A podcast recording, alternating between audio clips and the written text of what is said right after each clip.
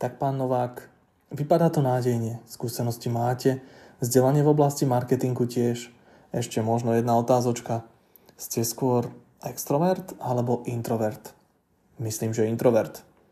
Ach tak, my sa vám teda ešte prípadne ozveme. Zábavný, výrečný, charizmatický, komunikatívny človek, ktorý nepozná hamblivosť a strach. Tak nejak by sme popísali extroverta.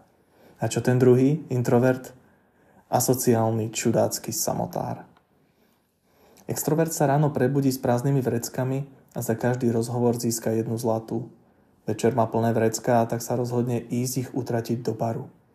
Introvert sa ráno prebudí s piatimi zlatými vo vrecku. Za každý rozhovor zaplatí jednu zlatú. Večer má vrecka prázdne a tak sa radšej uchýli ku knihe alebo seriálu, hovorí Simon Sinek, svetový rečník.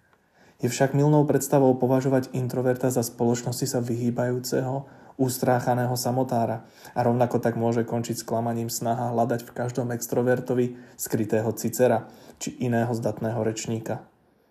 Prvý, kto postrehol dve odlišné cesty k osobnostnej zrelosti, bol nemecký filozof Friedrich Nietzsche – ktorý hovorí o ceste Dionýzovskej po vzore boha Dionýza, boha vína a radovánok, ceste k sebe prostredníctvom druhých. A potom je tu cesta Apolónska, pomenovaná podľa Apolóna, boha slnka a svetla, cesta k zrelosti, ktorú hľadá introvert v sebe. Na túto teóriu nadviazal švajčiarsky psychiatr Carl Gustav Jung, ktorý predstavil dve psychologické typológie, pričom práve on použil ako prvý pojmy introvert, zameraný na vlastné vnútro, a extrovert, zameraný na vonkajší svet.